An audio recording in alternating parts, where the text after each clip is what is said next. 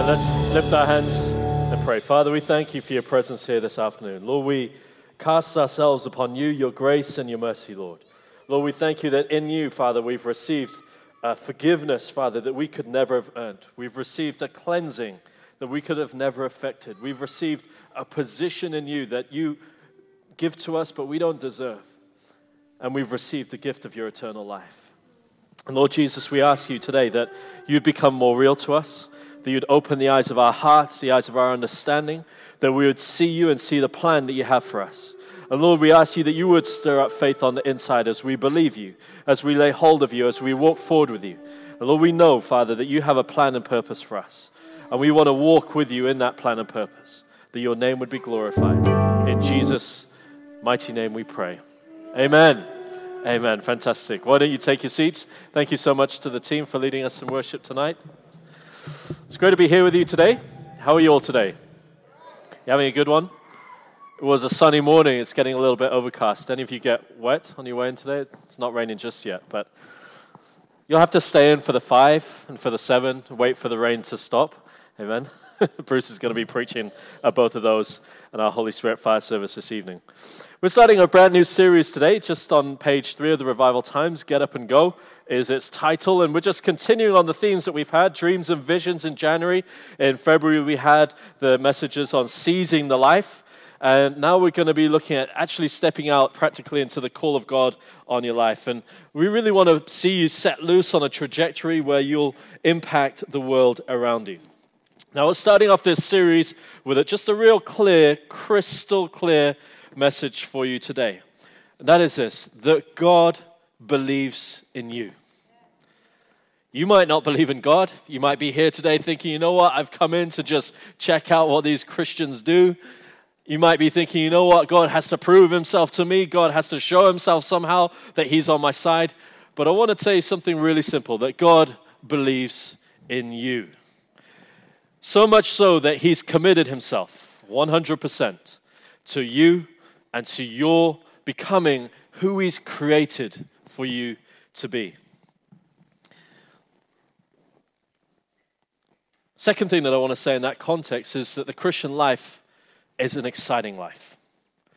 The Christian life is a life full of potential, a life full of risk, a life full of experience, a life full of hope, a life full of joy. Even if you're going through a real difficult time right now, I want to let you know that God has a hope for you and He has joy for you today. And it's important to say that because we often think God's best for me. What does that look like? Let me not do very much exciting. When I tell my friends that I've become a Christian, I also explain I don't drink, I don't smoke, I don't do drugs, I stop swearing, I, I stop listening to death metal, or I stop listening to club music. That seems to be the way that we express our Christianity, but it has nothing to do with who we are in Christ. The fact that we have hope where before we might have had no hope. The fact that we have a future where before we might have been despairing about what future we could make for ourselves. The fact that we can know the creator of the heavens and the earth in a personal relationship. That's what makes the Christian life so much more real and exciting. And actually, it begins to trickle into every area of our life, and in some cases, gush into area, every area of our life, where we start to see the life come, up, come about. Maybe you've been someone that's cocooned yourself, isolated yourself, separated yourself from your friends, your family, for any number of reasons. But as God starts to work in and through your life, you'd start to see power going forth in your life to love people, power to restore connections, power to make change where previously you thought failure was your only option. We want to inspire you through this series to get up and go for it with God. And I want to start today's message with a uh, short reading from Matthew chapter, uh, sorry, Mark chapter 10, verse 46. This is the story of blind Bartimaeus. And they came to Jericho. And as he was leaving Jericho with his disciples and a great crowd, Bartimaeus, a blind beggar, the son of Timaeus, was sitting by the roadside. And when he had heard that it was Jesus of Nazareth, he began to cry out and say, Jesus, Son of God, have mercy on me. And many rebuked him, telling him to be silent. But he cried out all the more, Son of David, have mercy on me. And Jesus stopped and said, Call him. And they called the blind man, saying to him, Take heart, get up, he is calling you. And throwing off his cloak, he sprang up and came to Jesus. And Jesus said to him, What do you want me to do for you? And the blind man said to him, Rabbi, let me recover my sight. And Jesus said to him, Go your way, your faith has made you well. And immediately he recovered his sight and followed him on the way. Bartimaeus was sitting. Bartimaeus got cold and threw off his cloak and came to Jesus. Bartimaeus was sent on his way to live for Jesus. I want to explore today's message in two simple categories where are we sitting and where are we going? Where are we sitting in a negative sense and where are we going in a negative sense? And where are we sitting in a positive sense and where are we going in a positive sense? I want to ask you, what has you sitting by the side of the road? We're looking here at the story of Bartimaeus, a blind man. We, most of you here that I can see aren't blind. Some of you might have visual impairments, but some of you might have other things holding you back. Bartimaeus' particular affliction was that he couldn't see physically. The great thing that we go on to see is that he could see spiritually. He could lay, see that Jesus was somebody that could help him. He could reach out to lay hold of Jesus. But physically, he couldn't see. What's your restriction today? Is it a physical impairment? Or is it an emotional impairment? Or is it a, is it a psychological impairment? Or is it indeed a spiritual impairment in sin? Now imagine what Bartimaeus' life was like. He'd lived a life where he had experienced sight. He knew what it was to see people. He wasn't one of these guys that Jesus healed who had been born blind. It says that he recovered his sight. So he was born able to see, and somewhere along the line, somewhere along the way, he had lost his sight. And instead of being a purposeful, fruitful man like he previously might have been, we don't know from the story, he finds himself sat by the side of the road. How do you think he got there? Maybe he had a good friend. Maybe he had someone who would lead him out and place him outside the house. Most likely not. Most likely he just had to make his way, get to the side of the road, maybe through feeling around in the dirt, maybe he had a stick that he would use. We don't know, but every day, day in, day out, he would make his way out to the side of the road. And he'd be sitting there by the side of the road, listening out, trying to catch who was walking past, how many, was it animals, was it people, trying to engage somehow with life, and yet the whole time feeling a massive gulf between him and the life that was going on around him. People not stopping to engage him, people not stopping to listen to him, people not stopping to talk with him. Most people probably trying to tiptoe by so that he wouldn't see them or hear them and ask them for alms. Maybe even some crossing to the other side of the road. And the whole time Bartimaeus is there wishing that he could be purposeful, wishing that he could engage with the life that God had given him, wishing that he could get up and do something. But he couldn't. Imagine that over a course of not just days, or even weeks, or even months, but years. Imagine feeling completely disconnected from the life that you're supposed to be living because of a physical impairment. Now, some of you can immediately connect because you've got that going on in your life. As I said, an emotional, physical, psychological, or spiritual impairment. But he was finding that he wasn't fit for purpose. He was finding that he wasn't important to people. Can you imagine that people that were following Jesus around that could see Jesus healing the sick, opening blind eyes, opening deaf ears, these same people that were following Jesus around watching all of this stuff, when it came to the blind guy, shut up. Shut up. He doesn't want to hear from you. Can you imagine that people who could see something that could make a difference in his life didn't have it in their heart to bring him to introduce him, like the four friends who helped the paralyzed man and let him down through the roof. See, these people didn't want to hear from a blind guy. So he was left sitting.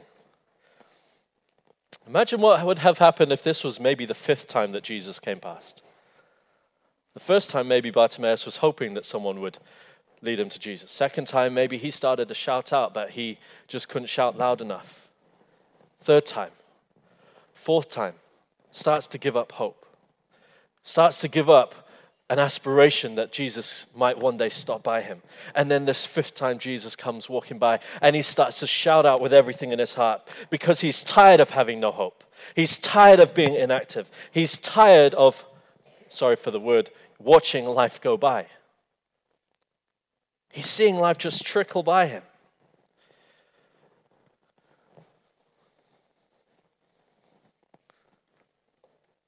Unfortunately, the life that he's living has led him to have to beg from other people. The life that he's living has led him to have to rely on other people. And when people don't help, you've got nowhere to go.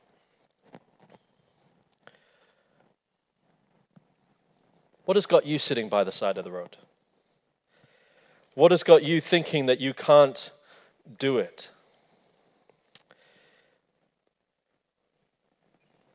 Maybe you've got disconnected from the vine. Maybe in your walk with God, maybe God did something or didn't do something that left you feeling like He wasn't on your side. Maybe you were praying for your marriage to be restored. Maybe you were praying for your friend to be healed or your family member to be healed. Maybe you were praying that God would bless you with a job. Maybe you were praying that God would help you out of a difficult situation. And apparently, it looked like He didn't do it. Or maybe He really didn't do it. And He disconnected from the vine. I can't trust that God. I can't walk with that God. He doesn't hear my prayer. Maybe you might have cut yourself off from people for a legitimate reason. Maybe you had a, a friend that you went into business with and you were hoping to make money and you had the aspirations I'm going to make money for the kingdom of God and I'm going to be able to fund missions and I'm going to be able to do great things. And, and then that friend betrays you, stabs you in the back, leaves you with nothing left. Or maybe they broke your heart. They didn't respond to your affections, or maybe they treated your affections lightly.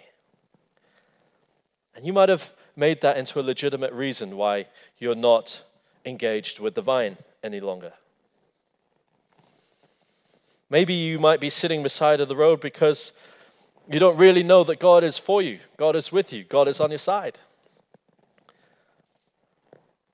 And maybe when we start to talk about things like God has a plan for your life, not sure what God really wants us to do. And maybe that manifests in different ways. Maybe a fear of failure. Anyone know what a fear of failure looks like? I can't start because I might not finish. I don't have the skill set anyway. I'm not even going to make it beyond the first hurdle. I don't like to make mistakes because if I make a mistake, somebody's going to laugh at me, think I'm stupid, think I'm incapable, and they're going to withdraw love from me. Any one of these reasons might have us sitting beside the side of the road. Or maybe they might be a little bit more uh, less discernible, not quite so tangible in terms of problematic stuff. Maybe it's stuff where you've convinced yourself that you're okay, indifference. You know, I, have got some friends, um, they're just afraid of following the call of God, afraid of following what God has laid out for their life, afraid of the unknown. All of us know what this is like you know, you know, when the preacher gets up front and they're like, you know what, there's some people that are called by God in this place today, and God is calling you to be an evangelist, and God is calling you to be a missionary, and you start to feel that fire burning in your heart, and you're like, stop it, stop it. Put the fire out, put the fire out. Why, why are you saying put the fire out? Because God's going to send me to China. I don't want to go to China. Now, you know what? If God says He's going to send you to China, the food there is awesome. But we get afraid of the unknown. You know, God might ask me to really give him everything, and so I'm not going to give him anything. I'm not going to, I'm not prepared to go to China. I'm not prepared to engage with this life that God had, when God might never have even been leading you to go to China. When the call of God might be to challenge you right where you're at, right where you're living, to to start to love people when previously you felt disengaged, to start to pour the grace of God into that situation. Maybe to think about going on short term missions here or there, but really to be effectively Christ like exactly where He's placed you to be. But that fear can cripple us, that fear can inhibit us. I was talking to a friend about just this. I said, You know what? You're so afraid of going to China when you should be more afraid of not stepping into your purpose because of that fear of China. See, this thing that's way off in the periphery was blocking him from an immediate call of God, an immediate challenge to step into the plan of God and purpose of God for his life.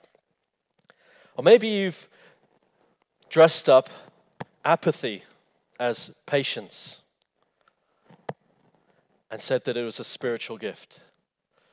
Maybe you're the person that's, you know, God, I'm just waiting for God to lead me. Hey, why don't you come and help me out with this? No, no, no. I'm just waiting for God to lead me. Hey, why don't you come and help serve in this area? No, no, no, no, no. I'm just waiting for God to lead me. Hey, we're going to make you famous. Oh, God's leading me that way. But we seem to have justified this waiting on God, and it's become a year, two years, five years. Do you know if the church that was waiting on God really heard the call of God, this whole world would have been saved 10 years ago? If every Christian who was really waiting on the call of God got up out of their seats and started to walk in the call of God, we'd see millions of people getting saved every single day. That's the reality. Now, there's all kinds of reasons why maybe that's not happening right now, but at fundamental core level, apathy is not a spiritual gift. Ignoring the opportunities to be faithful with small things is not wisdom. God says, be faithful in the small things, and I'll give you much to look after. Any one of these things could have held you sitting beside the side of the road. And what's the problem with that? What's the problem with that? Are we missing out? Are we not cl- hearing clearly the call of God for our life? Are we, are we going to miss our opportunities? I think the issue that sits underneath all of this stuff is the overemphasis on self. The sense of my self importance, my own agenda, my status, my self sufficiency. And if we focus too much on self, we lose perspective on what God has really got for us. And maybe if we're focused too much on self, we don't see what God sees in us. Rather, when we focus on self, we try to measure how we're doing, and we try to measure that by looking at the person next to you. Hey, that person's only lost two pounds since Christmas, I've lost 10. Hey, that person, you know, they're wearing the same suit they were wearing last week or same dress they were wearing two weeks ago. Hey, that person, their hair doesn't look very cool hey, that person. And any kind of excuse that we can use. I could sing better than them if I wanted. I'm just not called to it just yet. I could uh, make better art than that person if I wanted. I'm just not called to it yet. And we use any kind of excuse to get around and enable and empower our selfish decisions not to continue walking in the plan and purpose of God for our lives. And what am I painting a picture of here? I'm painting a picture of a problem a problem that Bartimaeus had, that all of us could have. And that is that we're sitting when, in, in the side of the road when we should be sitting in, with Christ in heavenly places. We're sitting beside the side of the road, disempowered from walking in the call of God on our life, when we should be empowered by God to step into the plan and purpose that He has for us. And what is the overall problem? We've identified self as an issue. We've identified some, some manifesting behaviors that are issues. But the overall problem, or the fundamental problem, is this that devoid of the presence of God and, being, and not being obedient to his leading will mean that we will never be who we are called to be. I'll say it a different way. For you to be who you're called to be, you need to be in God's presence and you need to be walking in his path that he has for you. Now, if you're sitting in this place, this place where you're by the side of the road. What does life look like? Life looks like self sufficiency. It looks like I'm out for me. You should be out for you. If you're not out for you, don't expect me to wait for you to catch up. I'm going to climb over you to get to where I need to go. Or we might be behaving like this God, I got this. I got it all figured out. I know the plan that you have for me. I'm going to run ahead of you. And we catch a vision. Maybe God is calling you to be a preacher, or maybe God is calling you to be a senior businessman, or maybe God is calling you to be a mother or a father. And we go running ahead and try to figure things out on our own. We run ahead and try to figure out, God, how can we do this? Without waiting for Him. Or you might not be the self sufficient type. You might be the type that rather is entitled. That's what Colin was preaching about this morning. The issue is that we are we're not entitled to anything with God. We sort of sit here and say, God, you owe me. You've got to, I pray a certain way, I act a certain way, you've got to do it. But that's not what God is there for. And neither is, is it what we're here for. See, there's a place where we should really be sitting, and it's not by the side of the road. And there's a place that we should be walking, and it's not in the gutters of life, it's not in the places where uh, we are fulfilling our own dream, our own destiny, but rather it's to fulfill the plan that God has for us, with us, and that He's fulfilling through us. Now, before I go too much further on, we've got to focus on the fact that these issues I'm discussing now are issues of where we're sitting what we receive by grace. If you're sitting there and I was to say to you, run, you're not going to run anyway, you're sitting. But if I was to come and put a gift in your hand, you would be able to receive it, right? Same principle here. Where are you sitting? Where are you sitting in your life? Bartimaeus was sitting by the side of the road, but suddenly the call of God pulled him out of that place and he was walking with Jesus. When he went back to sit down again, do you think he went to sit by the side of the road? Or do you think he, that he went to start walking in the plan of God for his life? It says that he went in the way with Jesus, he walked with Jesus. So, with us today, before we even talk about walking out our faith, where are we sitting? Where has Jesus taken us out from and placed us into? We're secure in Christ. That's the first thing I want to say. Colossians 3, verse 1 through 4. If then you have been raised with Christ, Seek the things that are above, where Christ is, seated at the right hand of God. Set your mind on things that are above, not on things that are on the earth. For if you have died and your life is hidden with Christ, for you have died and your life is hidden with Christ in God. When Christ, who is your life, appears, then you will also appear with him in glory. Now, that verse, I don't know how it speaks to you, if it speaks to your heart, but it speaks to me in the sense that we have been given such a position we didn't even earn. That we've been taken from a place of sin, filth by the side of the road, and we've been placed in Christ Jesus. And not only have we been placed in Christ Jesus, the holiest, purest, best reflection of God that we have ever encountered, the one who's given us the gift of eternal life that was a perfect sacrifice, not only have we been placed in him, but we've been given an opportunity to live for his glory. And even more than that, seems to say that we will, of the glory that He gives us, give Him glory. So we're not called to be the lowly, slave, filthy, dirty Christians. We're called to be co heirs, co laboring with Christ for His glory and ultimately the Father's glory. That's a purposeful life. That's speaking to some of us who, like, oh, God, you know, He couldn't use me. You couldn't use me. You've got the list of reasons God couldn't use you. You know, don't know how many people I slept with. You don't know how many people I've cheated. You don't know how many people I've led into drugs and alcohol, even though I myself didn't get involved. Or maybe you did get involved in drugs and alcohol, and as a consequence, you were violent towards other people. You don't, God, you don't know. You don't know the fact that I've given up children for adoption. You don't know the fact that I've had abortions. God, you don't know that I'm now five, six, seven husbands deep. You don't know these things. How can you say that God has a plan for my life?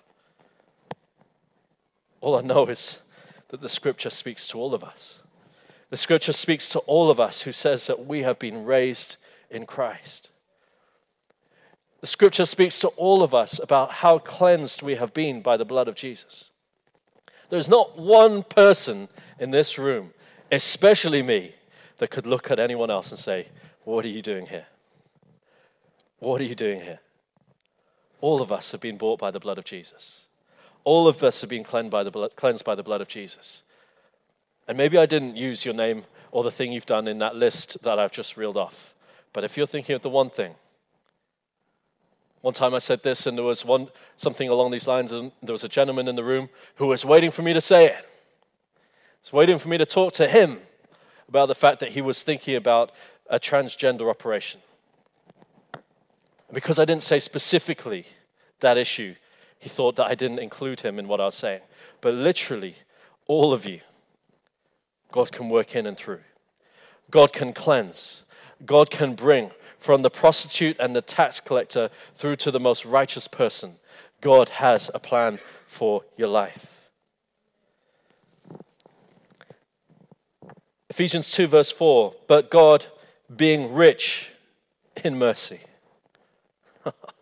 There are some people that are real rich in the world.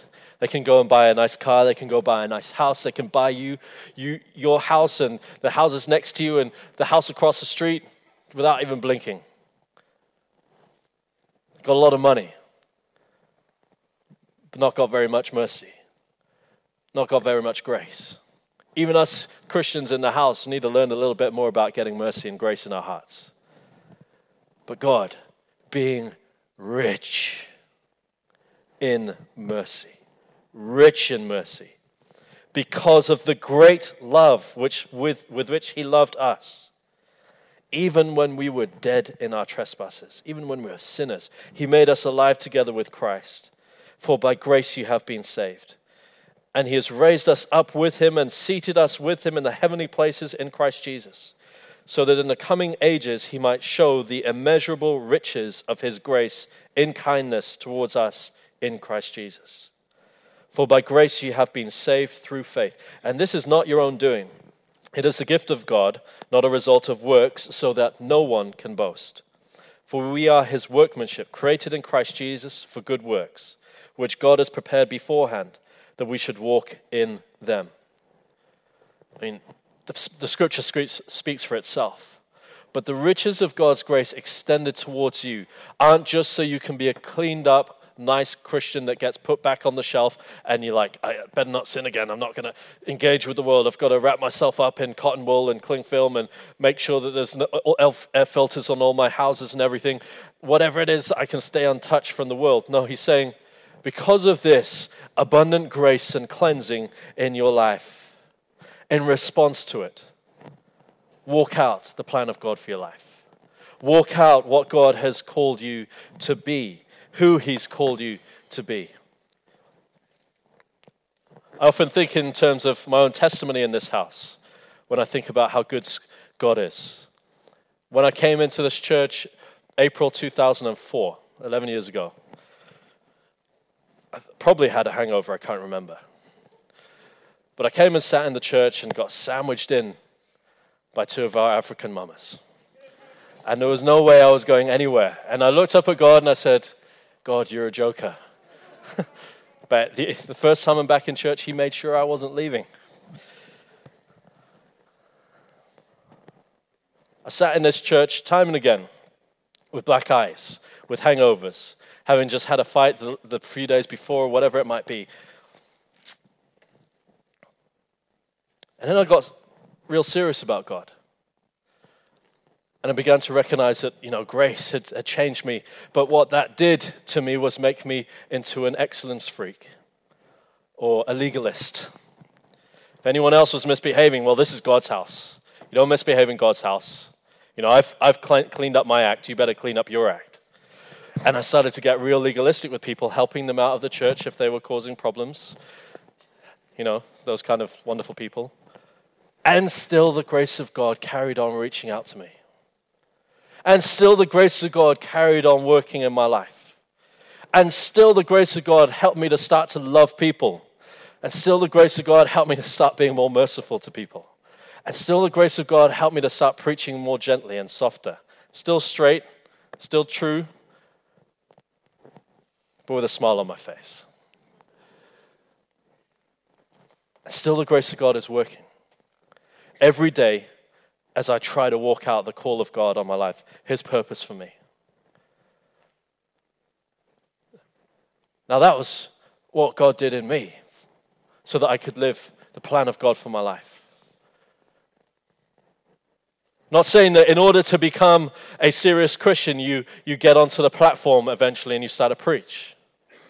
What I found was that as God was leading me this way, that every gift He'd put in my heart and in my life molded exactly to what, I've, what I am becoming and what I am doing. The fact that He's given me a voice, the fact that He's given me an organizational mind, the fact that He's given me leadership skills, all function perfectly in the role that I've been given to, to execute here. What about you? See, the goal is not for you to become more like me, the goal is become more like you.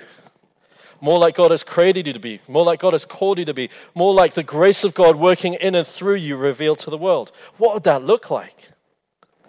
What would it look like if you're the person that comes into the office and you're the one helping dissolve the tensions, the politics, the issues? What if you're the one that is coming in and bringing wisdom or integrity? What if you're the one that is coming and bringing peace to a broken family? What if you're the one that is coming to release love to broken hearts, to orphans, to widows? What if you're called to minister to gang members? What if you're called to minister in, art, in the artistic industry, whether it's the visual arts or creative arts? What if you're called to see the city of London transformed for God's glory. Whatever it might be, what would grace look like working out through you? So we're supposed to be sitting secure in Christ. The second is that we're connected to people and to God. There's no such thing as the individual Christian. If you're an individual Christian, you've not got a revelation. Actually, you're part Christian. Don't want to go stronger than that. But you see, if we really love God, if we really love Jesus, if He's really met with us, then that love overflows. That love overflows. And you can't love objects. To say you love a car is, sorry, it's a misnomer. You love people. You love people that can re- respond or not. And if we're Christians, we love people. We're called to love people. How can you say that you love God when you don't love the brother who you can see in front of you? That's such a challenge. And that means for us to really be seated right, we know that we're secure in Christ, but we also know that we're part of a body. We're part of a body that is called to give glory to Jesus. John John 3 verse 11 For this is the message that you've heard from the beginning that we should love one another. Verse 18 Little children, let us love, not love in word or deed, but in word or talk, but in deed and in truth.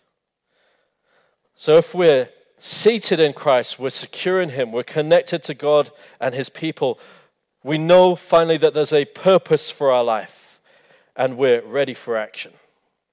Now, how does that happen? You see, it's all, as I was describing, it's all seating issues. How do we suddenly step into it? How do we suddenly realize this? Well, let's look again at Bartimaeus. Let's consider his situation.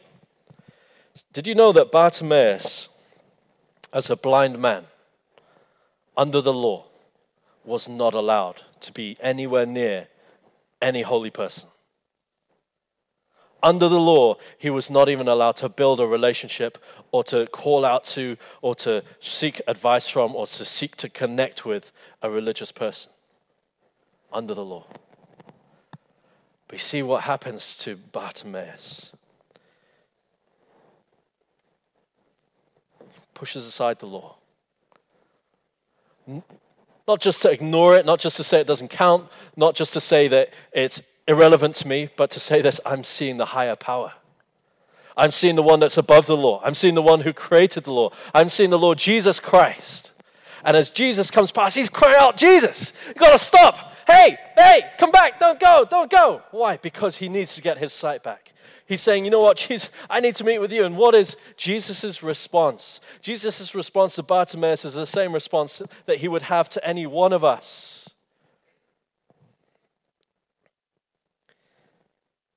Call him. Have him come here. He didn't say, oh, can't touch that guy, blind guy, against the law. Anyone who calls on Jesus, whether you're here today and you're one of those people that fits the whole list of sin that I described, you say, Jesus, I need you. He'll call you. Come here. Come here. See, Bartimaeus knew that he couldn't see of his own power, no matter how. You know, what is the most ridiculous thing that I don't understand is when you present scientists or atheists these days with miracles. You know what they say? Willpower is a strong thing. Cancer's healing. Willpower is a strong thing. Oh, eyes are opening. Oh, yeah, yeah, maybe something, you know, some nerve got unblocked somehow spontaneously. Like that happens. But when Jesus calls, Bartimaeus, who knew that he couldn't see of his own power, reached out to Jesus and received a healing. And much more than just a physical restoration of his sight, he had the spiritual sight to see Jesus and then to start a walk with him, start to pursue him. It says actually that Bartimaeus didn't just sit there and go, oh, okay, Jesus is calling me, okay.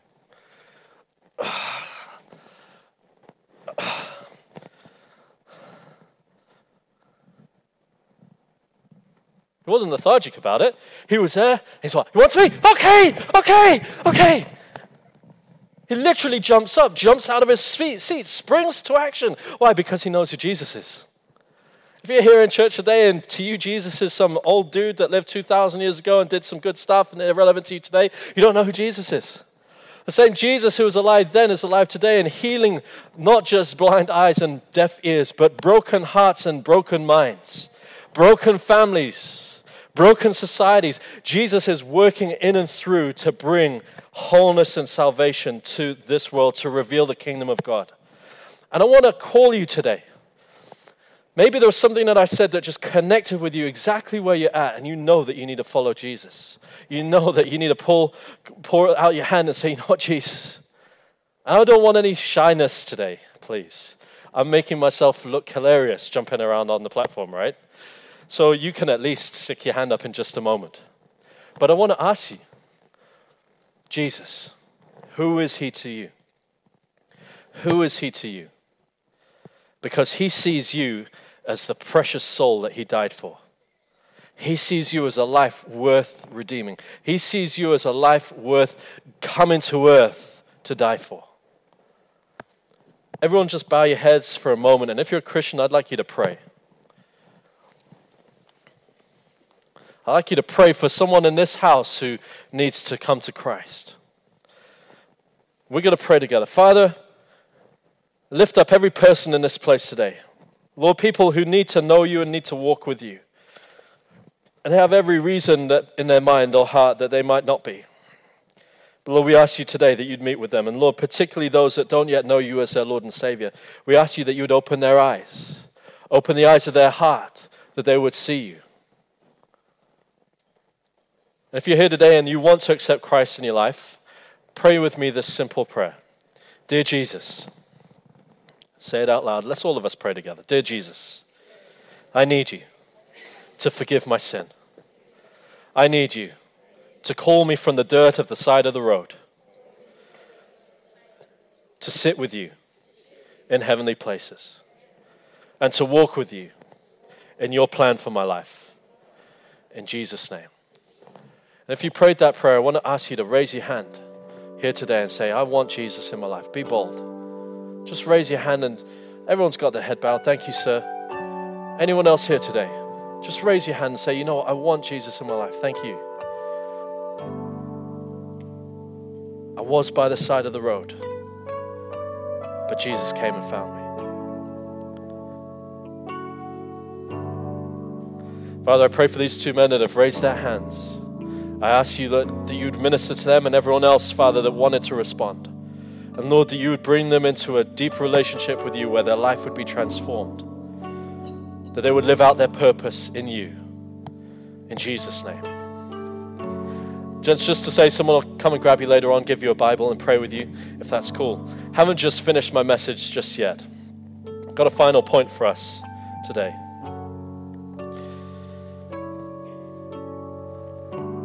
You might have been walking in your own way. You might have identified with that self sufficiency. You might have identified with your sense of entitlement. But Jesus, having met with Bartimaeus, said, Go your way, your faith has made you well. And immediately it said he recovered his sight and followed Jesus on the way. See, the Lord doesn't say you have to come and follow in my way now because I've healed you. He said to him, Go your way. But Bartimaeus' choice, his decision was, I'm going to go your way with you. My way is your way. Your desire is my desire. Your path is my path. Ever heard that verse, Psalm 37? Delight yourself in the Lord, and He will give you the desires of your heart. You can read that from those three perspectives self sufficient. God, I don't need you. I'm just going to meet my own needs. Entitled, God, I'm going to delight myself in you. Then you have to delight yourself and give me everything that I'm asking for. Or like Bartimaeus, Jesus says, Go your way. And he says, No, no, no. I'm not going my way.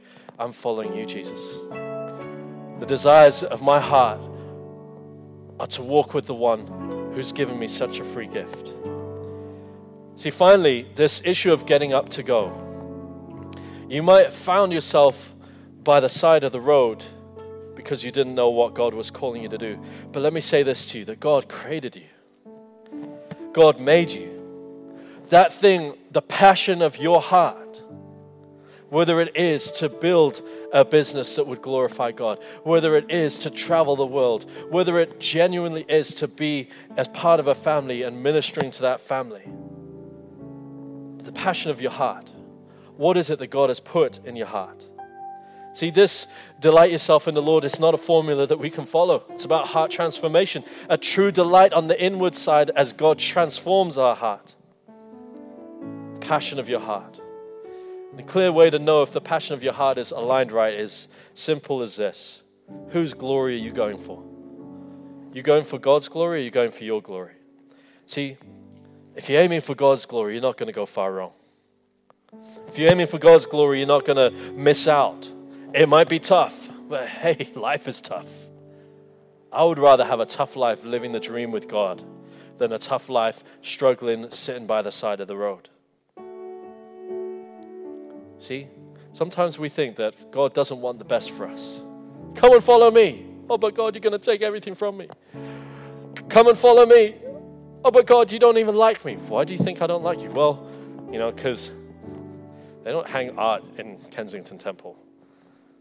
They don't talk about builders in Kensington Temple. And they don't talk about, you know, so I just figured that the only way that you get to really be liked by God is you follow one of these. Come on now. Take a look around you.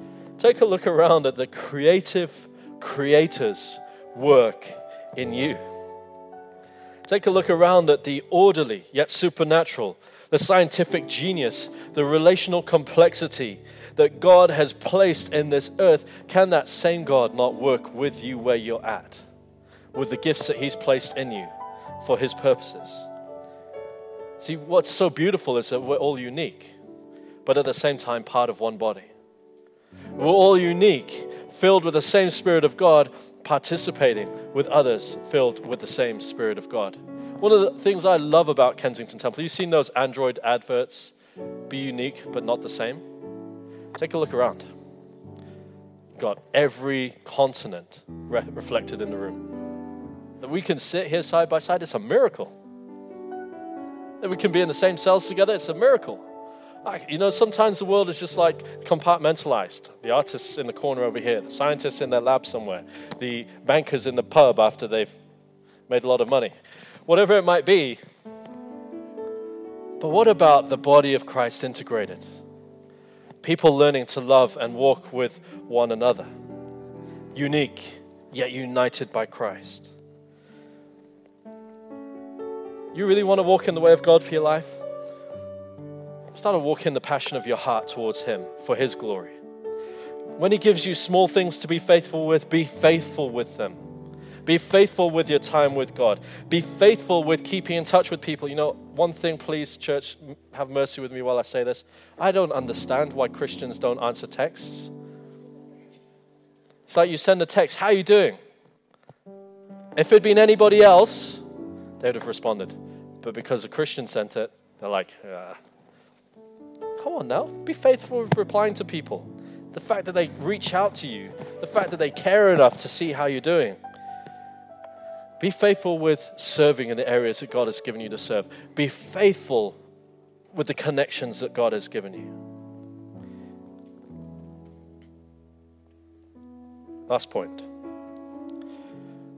As you partner with God in the plan of God for your life, as you get up and start to walk, as you get up and start to go, recognize this that this is an adventure in the Spirit of God. Faith and risk are brothers in arms. You will not see God's power sitting at home in your cotton wool front room.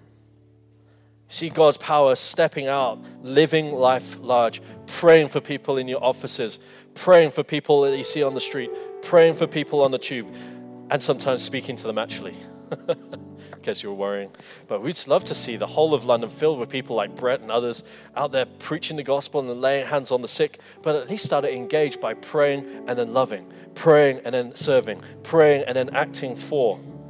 But you see, as we walk in this partnership with God, we'll come to see that there's a big, wide world. There's a big, wide world that Jesus wants us to reach. The work of Christ, the purpose of God, is for his kingdom to be here for the glorious heaven that He lives in to be manifested here on the earth. And that comes about as we see beyond our doorstep, as we see the people around us, and we start to love people and reveal the kingdom of God to them. So, hope you feel like getting up to go. It's this time that we did. Let me pray for you. Father, I pray, Lord, today that people would begin to catch a genuine revelation a revelation that would transform their lives, Lord. They come to church each week to sit by the side of the road in the dirt when they should be coming to sit in the presence of the Lord Jesus and coming to fulfill his plan and purpose for our lives. And Lord, there's so many different reasons, but we yield them to you. Lord, I pray for those that have disconnected because of wounds to their heart where people have let them down, where people have betrayed them, where people have spoken negatively about them, where people have not returned the love that they have extended. Lord, I pray, Father, that you would enable them to step out of that place of brokenness. Lord, I pray for those, Father, that have lost any faith in themselves because of the sin that they've committed, lost any hope of ever being walking with Christ. I pray, Lord Jesus, you'd bring a revelation to their hearts. I pray, Lord, that you would start to witness to them by the Spirit of God, that a cleansing would start to happen in their hearts, that they would know fully and freely how much they're loved by you and forgiven by you. And Lord, I pray that you would open the eyes of our hearts, open the eyes of our understanding. Bartimaeus might have been blind physically, but he certainly saw you spiritually.